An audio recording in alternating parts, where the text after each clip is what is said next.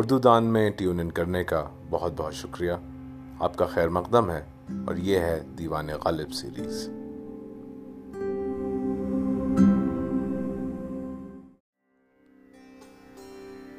دیوان غالب، غزل نمبر چھ۔ شوق ہر رنگ رقیب سر و ساما نکلا۔ شوق ہر رنگ رقیب سر و ساما نکلا۔ قیس تصویر کے پردے میں بھی اریا نکلا۔ زخم نے داد نہ دی، تنگی دل کی یارب زخم نے داد نہ دی، تنگی دل کی یارب تیر بھی سینہ بسمل سے پرفشا نکلا۔ بوئے گل نالے دل، دودے چراغ محفل۔ بوئے گل نالے دل، دودے چراغ محفل۔ جو تیری بزم سے نکلا سو پریشان نکلا۔ دل حسرت زدہ تھا معدہ لذت درد۔ دل حسرت زدہ تھا معدہ لذت درد۔ کام یاروں کا بقدر لب و دندہ نکلا۔ تھی نو آموز فنا، ہمت دشوار پسند۔ تھی نو آموز فنا، ہمت دشوار پسند۔ سخت مشکل ہے کہ یہ کام بھی آسان نکلا۔ دل میں پھر گریے نے ایک شور اٹھایا غالب۔ دل میں پھر گریے نے ایک شور اٹھایا غالب۔ آہ، جو قطرہ نہ نکلا تھا، سو طوفان نکلا۔ پہلے شیر پہ بات کرتے ہیں۔ شوق ہر رنگ رقیب سرو ساما نکلا۔ قیس تصویر کے پردے میں بھی اریا نکلا۔ اس کے جو ایک بیسک سے ورڈ میننگز ہم دیکھ لیتے ہیں، تو شوق یہاں ایک طرح سے امپلسٹلی مینس عشق عشق جو ہے وہ ہر رنگ میں رقیب سر و ساما نکلا۔ رنگ کہہ سکتے ہیں آپ ہر حال میں۔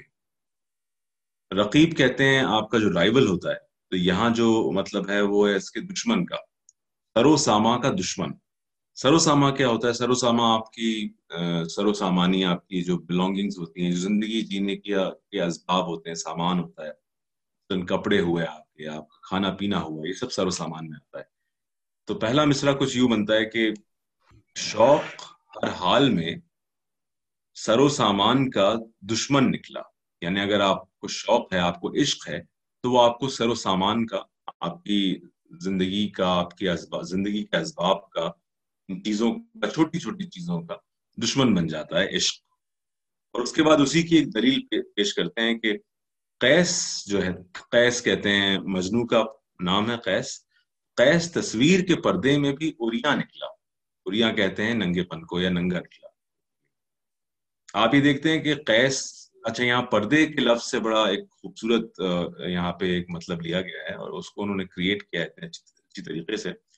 کہ تصویر کے پردے کے دو معنی ہو سکتے ہیں۔ ایک تو تصویر کا جو پردہ ہوتا ہے، جیسے آپ اگر کینوس بناتے ہیں تو کینوس پہ کینوس ہوتا ہے تصویر کا پردہ وہ ایک پردہ ہو گیا۔ اور دوسرا پردہ یہ کہ جو پردے داری والا پردہ جو ہوتا ہے کرٹن ہوتا ہے، جس سے آپ چھپاتے ہیں کسی چیز کو، دونوں پردے کے معنی ہو سکتے ہیں۔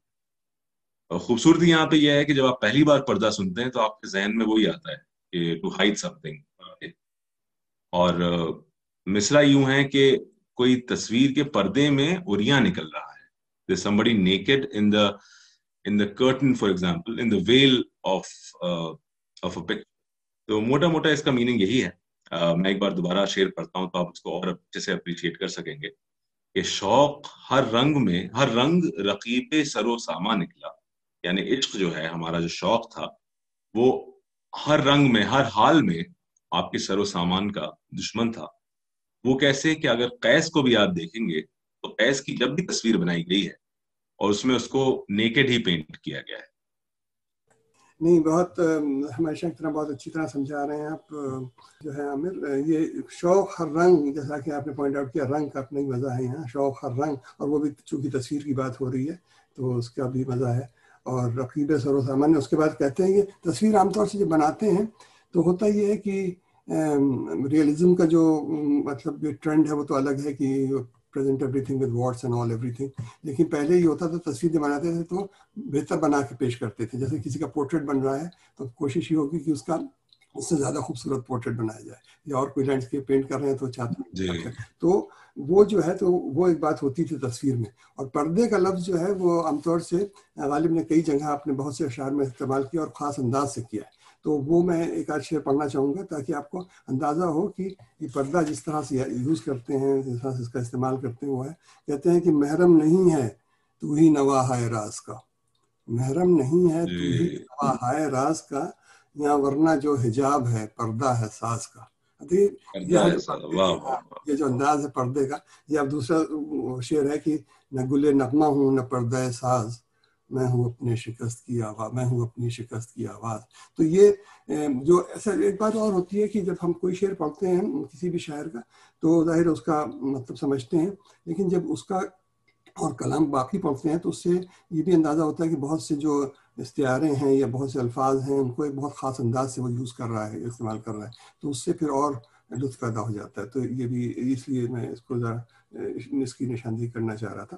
اور پھر فیض تصویر کے پردے میں بھی اریاں نکلا تو بیسیکلی جو آپ نے بات کہی کہ بھئی وہ تصویر میں بھی جو ہے وہ اریانی ڈھک نہیں پائی اس کی اور وہ سامنے ہی آئی۔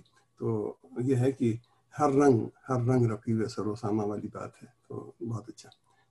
جی جی جی۔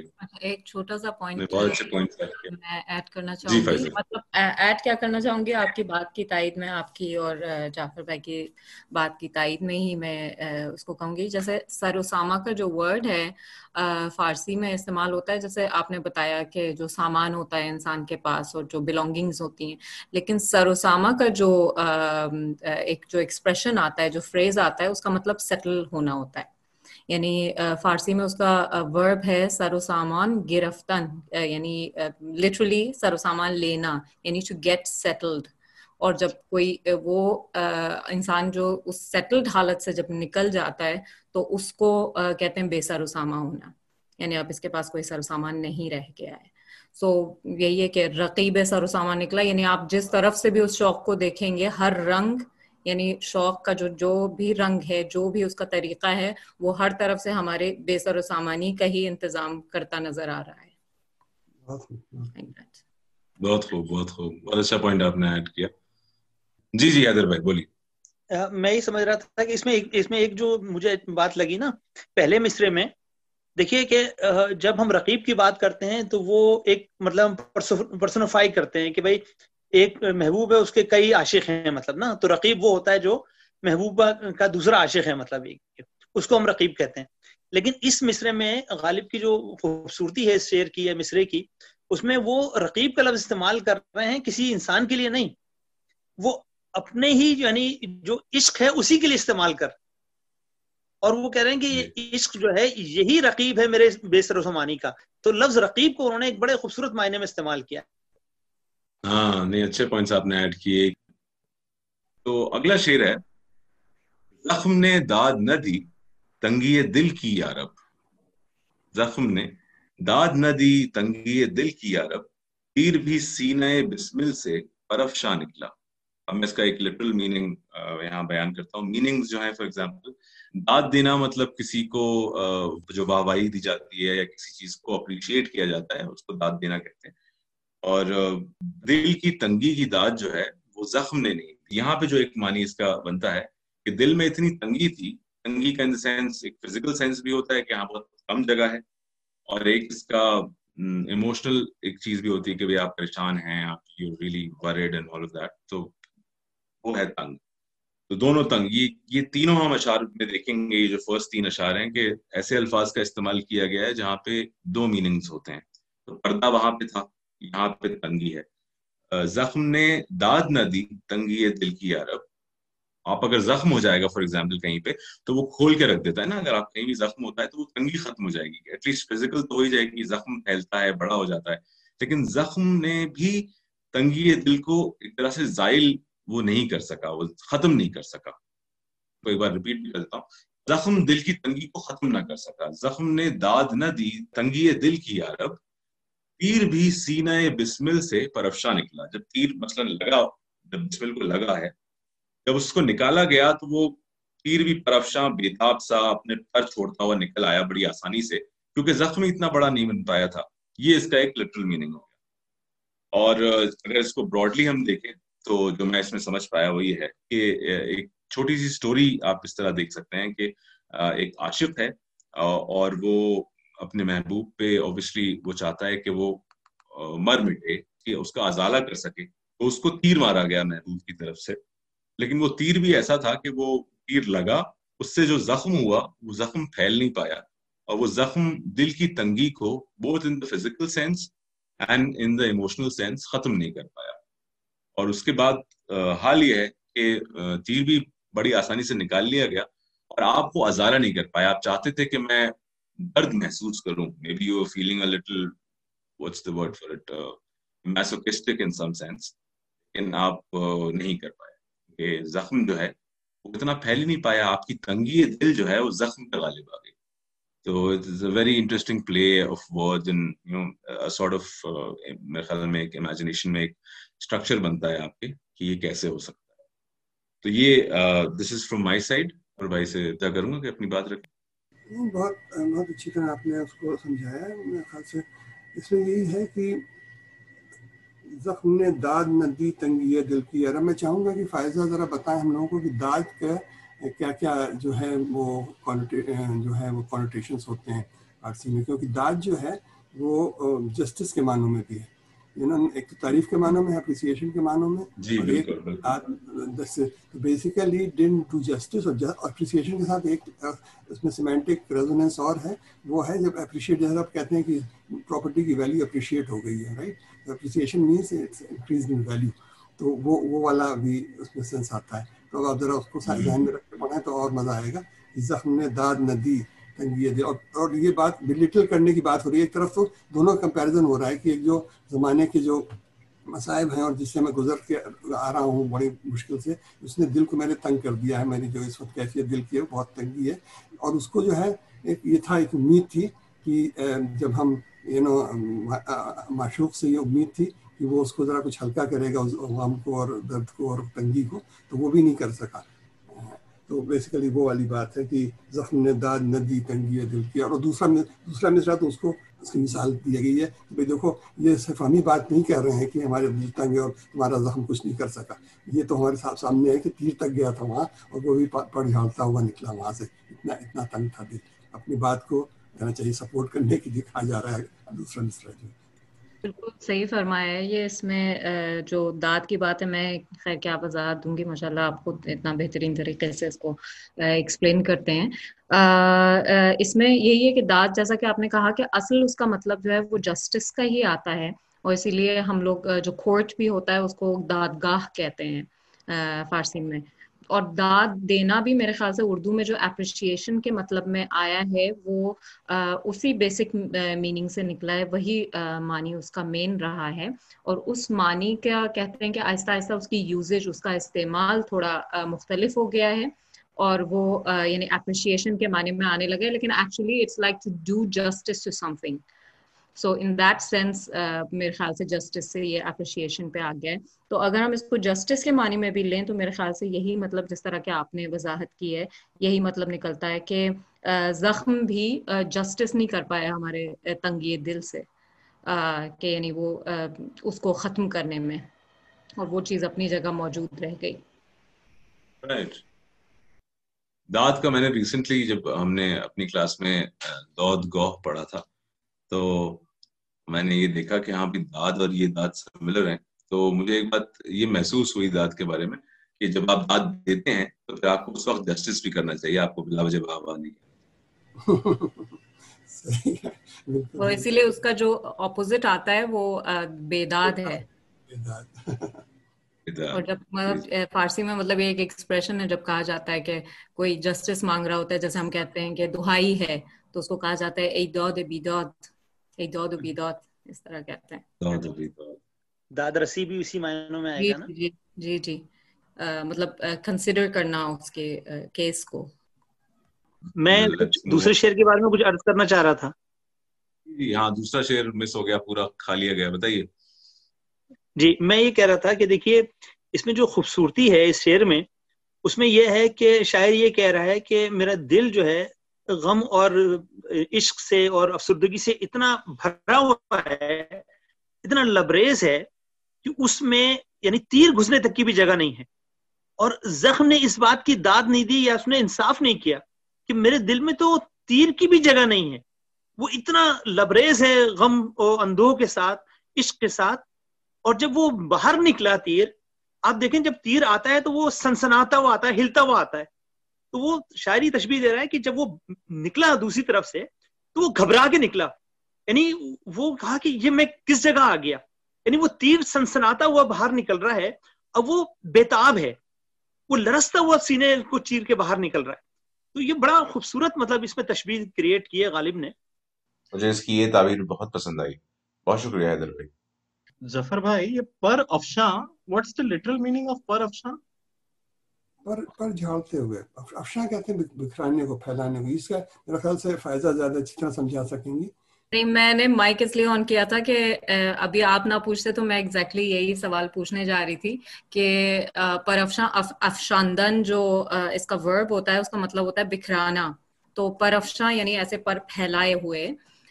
لیکن جو حیدر بھائی نے جو اس کا ترجمہ کیا ہے نا، اس کے حساب سے میں یہ سوچ رہی تھی کہ اگر مطلب جو انہوں نے کہا ہے نا کہ وہ لرستا ہوا اور پریشانی کے عالم میں نکلا ہے، تو جیسے کئی جگہ پہ اشعار میں غم کی نشانی میں عورتوں کے لیے کہا جاتا ہے کہ وہ اپنے بال بکھرا دیتی تھیں، تو شاید یہ پرفشاں اس قسم کے ایک سین کی طرف اشارہ ہو کہ اس حالت میں بال بکھرائے ہوئے نکلا اپنا تیر۔ Definitely a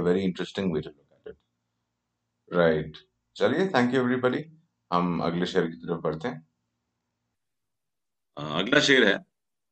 بوئے گل نالے دل دودے چراغ محفل۔ مشہور شعر ہے۔ بوئے گل نالے دل دودے چراغ محفل۔ جو تیری بزم سے نکلا، سو پریشان نکلا۔ اس کے براڈلی اس کے جو ورڈ میننگز ہیں، تو بوئے گل مطلب گل کی بو۔ نالے دل مطلب دل کا، دل کی آہ کہہ لیں، دل کی تکلیف سے ایک آواز نالا اس کو کہتے ہیں۔ دودھ چراغ محفل یعنی چراغ، محفل کے چراغ کا دھواں، دودھ کہتے ہیں، دھوئیں کو۔ جو تیری بزم سے نکلا، سو پریشان نکلا۔ ان تینوں میں سے تینوں، یہ تینوں بھی اور اس کے علاوہ بھی، یہ تینوں ثبوت ہیں اس بات کا، اور اس کے علاوہ بھی جو نکلا تیری محفل سے، وہ دونوں معنی میں پریشان نکلا۔ وہ پریشان، منتشر ہونے کو بھی کہتے ہیں۔ کہ آپ پھیل گئے ایک جگہ سے، جیسے دھواں جو ہے وہ پریشان ہوتا ہے، وہ پھیل جاتا ہے۔ گلف جو ہے وہ پریشان ہوتی ہے، پھیلتی ہے۔ تو ایک فزیکل سینس ہے اس کا۔ اور دوسرا جو مطلب ہے وہ یہ ہے کہ آپ اوبیسلی تنگ ہیں ہیں، پریشان ہیں متاثر ہو گئے تو یہ دونوں سینس میں، جو تیری محفل سے نکلا، وہ دونوں سینسز میں پریشان نکلا۔ یہ اس شعر کی خوبصورتی ہے۔ اب میں فائزہ کے سامنے ایک فارسی کا شعر اٹمپٹ کرنے جا رہا ہوں، کیونکہ یہ ایکچولی ایک فارسی کا بیدل دہلوی ایک جی گئی جی بیدل دہلوی ایک شاعر گزرے ہیں جنہوں نے غالب کو بہت متاثر کیا۔ غالب بہت کم لوگوں سے متاثر ہوتے تھے تو بیدل کا بہت بڑا اثر ہے غالب پہ۔ تو ان کی شاعری فارسی میں ہی تھی بیدل دہلوی کی۔ تو وہ کہتے ہیں بوئے گل نالے یہ دل دودے چراغ محفل۔ ہر کے تھو بزم تھو برخواست ریشاں برخواست یہ تقریباً اس شعر کا ترجمہ ہے کہ جو بھی تمہاری، جو بھی تیری محفل سے نکلا وہ پریشان نکلا۔ یہاں میں ایک نوٹ یہ ضرور دینا چاہوں گا کہ یہاں یہاں ایک لفظ ہوتا ہے۔ اس کو کہتے ہیں کہ جو ڈبل میننگ کی خوبصورتی ہوتی ہے، کہ آپ نے پریشان لفظ کا استعمال کیا ہے، لیکن اس کا مطلب کچھ اور بھی ہے اور وہ بھی سامنے آ رہا ہے۔ پچھلے شعر میں آپ نے تنگی کا استعمال کیا ہے، جو فزیکل بھی ہے اور ایموشنل بھی ہے۔ اس سے پچھلے شعر میں آپ نے پردے کا استعمال کیا ہے، جو جو وہاں پہ بھی ایک فزیکل پردہ بھی ہے اور ایک حجاب سینس میں بھی ہے۔ تو یہ جو تینوں اشعار ہیں، ان میں آپ یہ چیز دیکھتے ہیں، یہ غالب کا خاص انداز ہے۔ اور میں نے کہیں پڑھا تھا اس میں کہ غالب نے شاعری کرنے کے لیے قافیہ پیمائی نہیں کی۔ قافیہ پیمائی یہ ہوتی ہے کہ آپ نے کوئی شعر، مثلا پہلا شعر آپ نے مصرع لکھا، اس کے بعد پھر آپ اس کے ہم قافیہ الفاظ کے بارے میں سوچتے ہیں اور پھر اس کے بعد مضمون بنانے کی کوشش کرتے ہیں۔ یہ ایک طریقہ ہوتا ہے شاعری کرنے کا۔ غالب نے اکثر جو طریقہ استعمال کیا ہے وہ یہ ہے کہ جو وہ خود بھی کہتے تھے کہ شاعری جو ہے وہ قافیہ پیمائی کا نام نہیں ہے، شاعری معنی آفرینی کا نام ہے یعنی میننگ کریشن کا نام ہے۔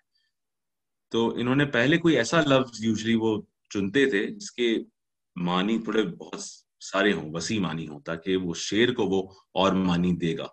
اس کے بعد پھر وہ اس سے مضمون کریٹ کرتے تھے، جس میں مضمون آفرین آفرینی کرتے تھے کہ ہاں اس لفظ کو لے کے مثلاً پردہ لفظ ہے، تو پردے کے دو معنی آپ کو مل گئے، یا پریشان لفظ ہے، اس کے دو معنی ہیں۔ ان سے کوئی مضمون پھر باندھنا کہ آپ کے ذہن میں کوئی مضمون ہے جو آپ کے تجربات اور ان چیزوں سے آتا ہے۔ اس کے بعد اینڈ میں پھر آپ نے اس کو شعر کے سانچے میں ایک قافیے اور ردیف کے سانچے میں ڈال دیا۔ یہ کرنا بہت مشکل کام ہے اور یہ بہت وقت کے ساتھ اور تجربے کے ساتھ آتا ہے۔ تو میں ڈاکٹر بھائی کی طرف چلوں گا کیونکہ وہ چاہیے بھی ہیں تو وہ اس پہ زیادہ اچھے سے کامنٹ کر سکتے ہیں۔ نہیں بھائی، اب آپ نے کچھ چھوڑا ہی نہیں، اس میں کامنٹ کرنے کے لیے سب کچھ تو کہہ دیا۔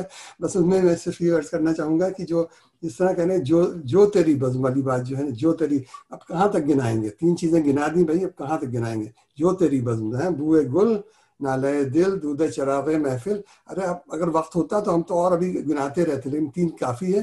تو یہ جو اس میں جو لہجے کا جو جو مزہ ہے اور جس طرح سے جو جو تیری بزم کا کی بات ہے اس کا لطف الگ ہی ہے بس اتنی کہنا چاہوں گا۔ سوال ہے بس ایک کہ پریشان یہاں پریشانی ہے یا ایز یو سیڈ پریشا کے کچھ اور بھی معنی ہیں یہاں پہ؟ کیونکہ یہ اوریجنلی فارسی کا لفظ ہے تو ہم اپنی فارسی کے ایکسپرٹ کی طرف جاتے ہیں اور ان سے وہ بتائیں گے۔ نہیں ایکسپرٹ تو خیر میں نہیں ہوں، لیکن نہیں پریشان کا بیسک وہی مطلب ہوتا ہے آلموسٹ اسی مطلب میں اردو میں بھی استعمال ہوتا ہے۔ اور جیسے یعنی بکھرا ہوا، تو ہم لوگ جو فیلنگ کے لیے بھی اپنے کہتے ہیں، تو جب ہماری فیلنگز اندر سے بکھری ہوئی ہوتی ہیں، تو ہم اس کو پریشانی کہتے ہیں پریشان ہونا کہتے ہیں۔ تو یہی ہے یعنی اگر وہ اس کے دو پہلو یا دو معنی بھی نکلتے ہیں تو وہ بیسکلی وہ ایک ہی معنی کو ریفر کر رہے ہوتے ہیں دونوں طرف سے۔ جی جی۔ چلیں اگلے شعر کی طرف بڑھتے ہیں۔ تو بہت ہی خوبصورت شعر تھے ابھی جتنے بھی ہم نے دیکھے۔ خاص طور سے پہلا اور تیسرا مجھے بہت پسند ہے۔ دل حسرت زدہ تھا مائدہ لذت درد۔ دل حسرت زدہ تھا مائدہ لذت درد۔ کام یاروں کا قدرے لب و دندہ نکلا۔ حسرت زدہ مطلب آبویسلی آپ کہہ رہے ہیں ڈیزائر ریڈن تھوڑا سا درد درد والا، درد مند، حسرت زدہ جو دل تھا۔ ہمارا جو حسرت زدہ دل تھا، وہ ایک معاہدہ کہتے ہیں دسترخوان کو۔ تو درد کی لذت اٹھانے والے، اٹھانے والا دسترخوان تھا بیسکلی ان لوگوں کے لیے جو درد کی لذت لیتے ہیں، ان کے لیے ایک دسترخوان تھا۔ آپ یوزلی دسترخوان پہ کھانوں کی الگ الگ مختلف قسموں کی کھانوں کی لذت اٹھاتے ہیں۔ یہاں پہ جو درد کی لذت اٹھانا چاہتا ہے، یہ کیسے تھا کہ کام یاروں کا قدرے لب و دندہ نکلا۔ جو جتنا اپنے آپ میں ظرف رکھتا تھا، لب و دندا مطلب لب ہوٹ کو کہتے ہیں دندا کو کہتے ہیں۔ تو جو جتنی لذت اٹھانا چاہتا تھا، جس کے اندر جتنا ظرف تھا کہ وہ اٹھا سکے اتنی قابلیت تھی کہ وہ اٹھا سکے۔ اس نے ہمارے حسرت زدہ دل سے اتنا مزہ اٹھا لیا۔ اچھا یہ ڈائریکٹلی اس معنی میں نہیں ہے کہ ہمارے حسرت زدہ دل سے مزہ اٹھایا جا رہا ہے۔ یہ آپ کی حسرت حسرت زدہ دل سے جو شاعری پیدا ہوتی ہے، تو کہیں نہ کہیں یہ شاعر کی طرف ایک کانوٹیشن ایک، میں سمجھتا ہوں ڈائریکشن ہے کہ ہم نے شاعری لکھی ہے اپنے حسرت زدہ دل کی وجہ سے۔ وہی ہمارا ایک، کہیں نہ کہیں محور رہا ہے، ایک، ذریعہ رہا ہے جس سے ہم نے شاعری لکھی ہے۔ وہ شاعری جو ہم نے اس حسرت زدہ دل سے لکھی ہے، اس کا مزہ وہی لے سکتا ہے جو واقعی میں لینا چاہتا ہے اور اتنا ہی لے سکتا ہے جتنا وہ لے سکتا ہے۔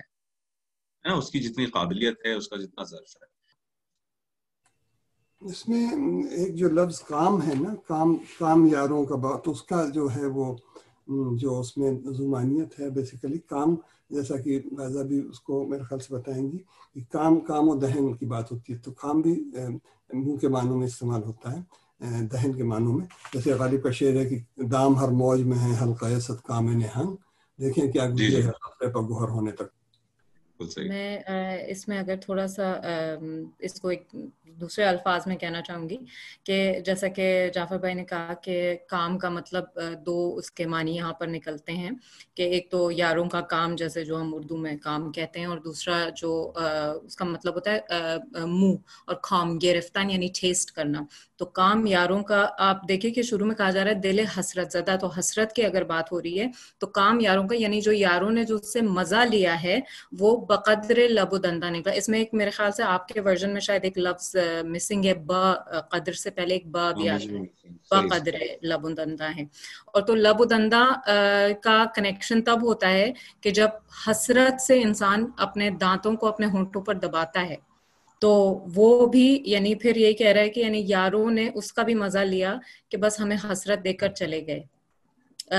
مطلب اس سے یعنی یہاں پر بھی یہاں بقدر لبودندہ میں بھی تھوڑا ایہام ہے اور کام میں ایہام ہے، جو کہ اس سے پچھلے مصرے کی طرف اشارہ کر رہا ہے۔ مجھے لگتا ہے بہت ویلیبل پوائنٹ ایڈ کیا آپ نے کہ یہ اس کا ایک شعر کا مطلب بھی ایک دوسرا نکل کے آتا ہے کہ بیسکلی ہاں، لوگ ہماری تکلیفوں کا مزہ لے رہے ہیں۔ اچھا ایک پوائنٹ انٹرسٹنگ سا مجھے ابھی یاد آ گیا جو جعفر بھائی نے اس سے پہلے اس کے بارے میں حلقہ استقام نہنگ کر کے جو مینشن کیا تھا۔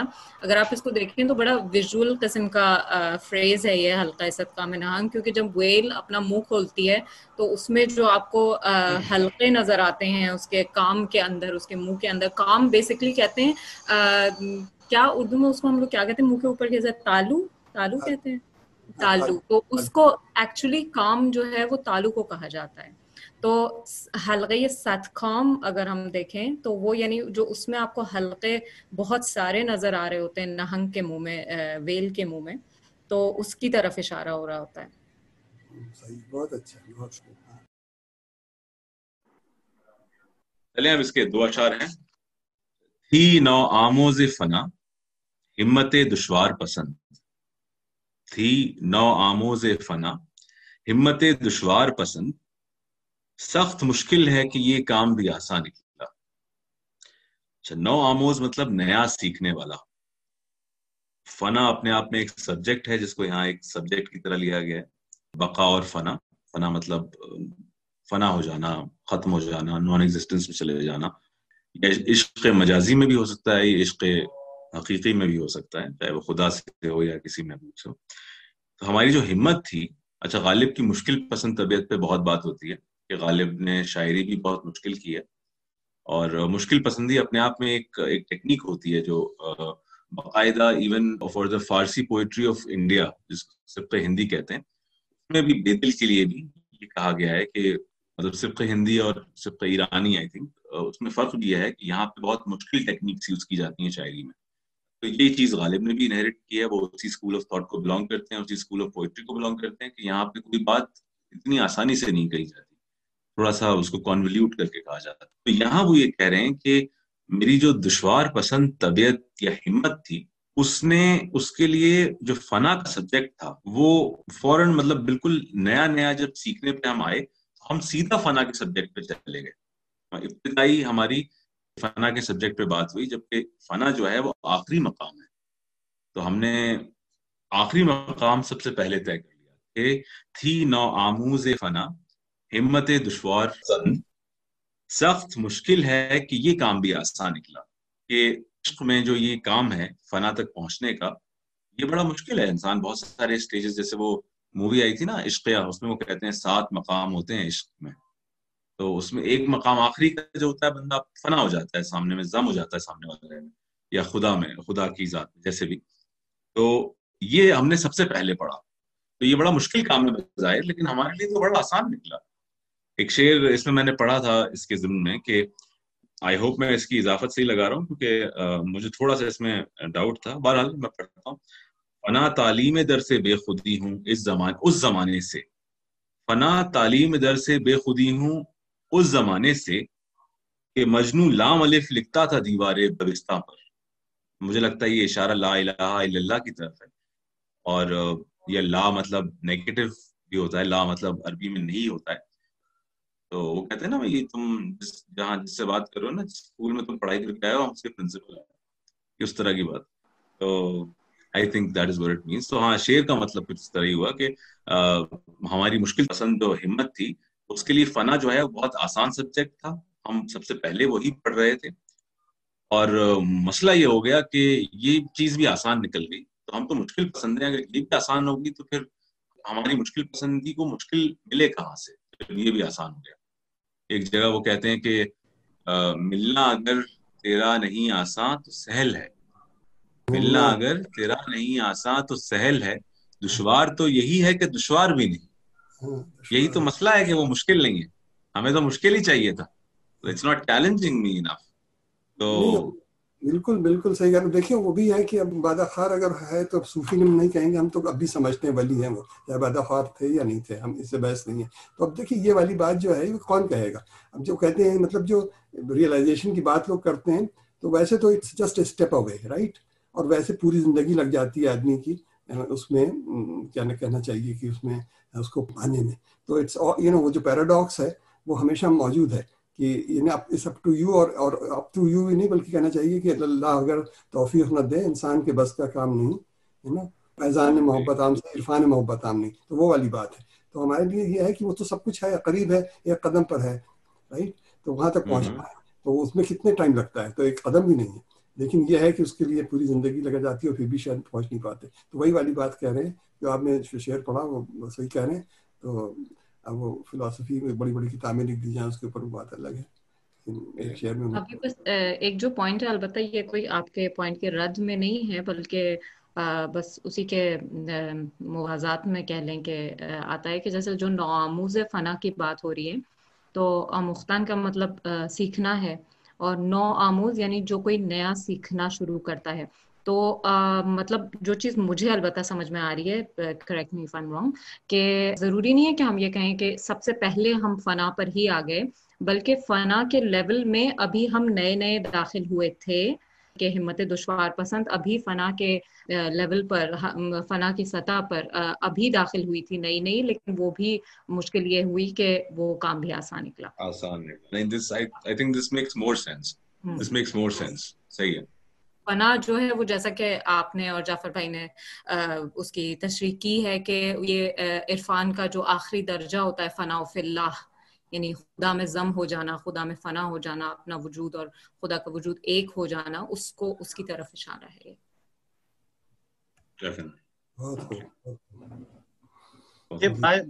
امیر یہ کچھ جو ہم جو نوائس ہیں یہ یہ ہمارا اسٹیٹ آف افیئر ہے کہ ہم ہم آئے تھے نو آموز کے جیسے اور آپ نے پہلے ہی غالب کے پہلے ہی سیشن سے آپ ہمیں فنا لے کے جا رہے ہیں۔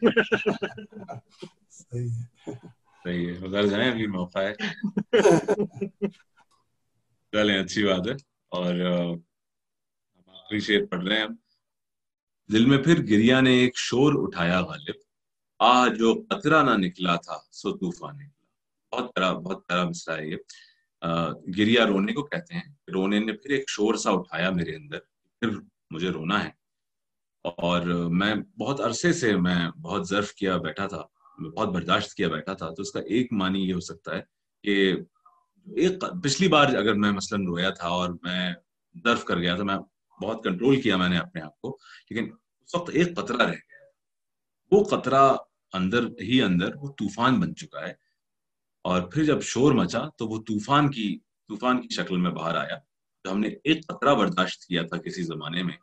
وہ اس وقت کے ساتھ وہ ایک طوفان بن گیا اور وہ صورت سامنے آیا۔ تو اس کو دو تین ویریشنس میں لے سکتے ہیں۔ جیسے بھی آپ اس کو سمجھنا چاہیں کہ ایک قطرہ رہ گیا تھا، وہ نکل کے آیا، یا پھر ایک ایک قطرہ ہی نکلنا تھا اور وہی نکلا، جیسے بھی۔ اتنا مشکل نہیں ہے، لیکن بہت خوبصورت شعر ہے۔ اگر آپ سنیں اس کو کہ آہ، جو قطرہ نہ نکلا تھا، سو طوفان نکلا۔ جی جعفر بھائی۔ نہیں، بہت یہی مطمئنی ہے اس کے ظاہر ہے۔ وہ اصل میں کنٹرول کی بات ہوتی ہے۔ کچھ لوگ ہوتے ہیں جو کوئی بھی ایموشنل بات ہوگی تو ریئیکٹ کرتے ہیں فوراً۔ کوئی خوشی ہے اس کا فوراً اظہار کر دیتے ہیں غم کا فوراً اظہار کرتے ہیں غصہ آتا ہے تو اس کا فوراً اظہار کر دیتے ہیں اور وہ خط الگ چیزیں لیکن غصے کے خاص طور سے اور کچھ لوگ پی جاتے ہیں اسے کنٹرول کرتے ہیں اپنے آپ کو لیکن وہ اس کی بھی حد ہوتی ہے کب تک کنٹرول کریں گے؟ تو ایک دن وہ پھٹ جاتا ہے جو وہ جو ہے۔ شاہ پھٹ جاتا ہے۔ تو وہ والی بات ہے کہ غالب اتنے دنوں سے اپنے اوپر جو ہے وہ ضبط ضبط کرتے آئے ہیں اور اپنا کنٹرول کرتے آئے ہیں، لیکن اب وہ کب تک کریں گے؟ اور پھر جب نکلتا ہے تو چونکہ وہ has been deemed up for so long you know مطلب پورا جو ہے وہ جیسے ڈیم کھل گیا، وہ پھٹ گیا۔ عرض یہ کرنا ہے کہ یہ غالب کا تو خاص انداز ہے اور وہی خوبصورتی ہے شعر کی کہ دل میں پھر گریے نے، دل میں پھر گریے نے ایک شور اٹھایا غالب۔ آہ!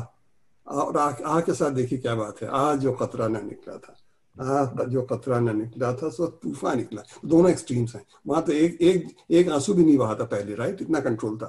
ایک آنسو بھی نہیں۔ اور اب دیکھیے اب تو طوفان ہے۔ تو بس یہی ہے تو ظاہر بہت بہت ہی یہاں پر جو لفظ ہے یعنی جو قطرہ جو ہے، وہ طوفان جو بن کے نکلا ہے، اس کے بیچ میں یہ شور آتا ہے اور شور ہم لوگ تو جیسے اس کو نوائز کے معنی میں اردو میں زیادہ استعمال کرتے ہیں۔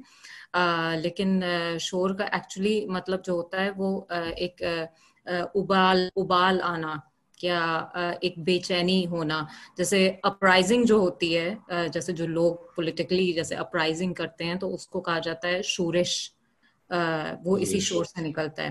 تو یعنی وہ وہی ابال جو آہستہ آہستہ جیسے پانی کے ابلنے پہ شروع میں تھوڑے بلبلے بننے لگتے ہیں اور پھر وہ اپرائزنگ اس میں ہوتی ہے اس کو شور کہا جاتا ہے۔ تو یہ وہ قطرہ ہے جو آہستہ آہستہ اس شور سے گزر کر طوفان بنا ہے۔ بہت خوب بہت خوب۔ بہت اچھا, اچھا۔ پوائنٹ اور شوریتا اچھا۔ شوریتا ساری جیسے یوز کرتے ہیں نا شوریتا ساری بھی وہی ہے ابال طوفان جو ہے۔ بہت اچھا۔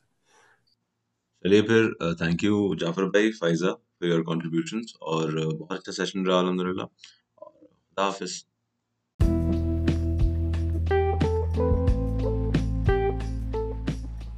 مجھے امید ہے کہ آپ کو دیوان غالب سیریز کا یہ ایپیسوڈ پسند آیا ہوگا۔ اپنے خیالات کا اظہار ضرور کریں، اپنا فیڈ بیک ہمیں ضرور دیں۔ آپ ہمیں میل کر سکتے ہیں اردو دان میل at G mile dot com پہ۔ اور ہمیں فالو کر سکتے ہیں انسٹاگرام پہ ایٹ اردو ڈاٹ دان تھینک یو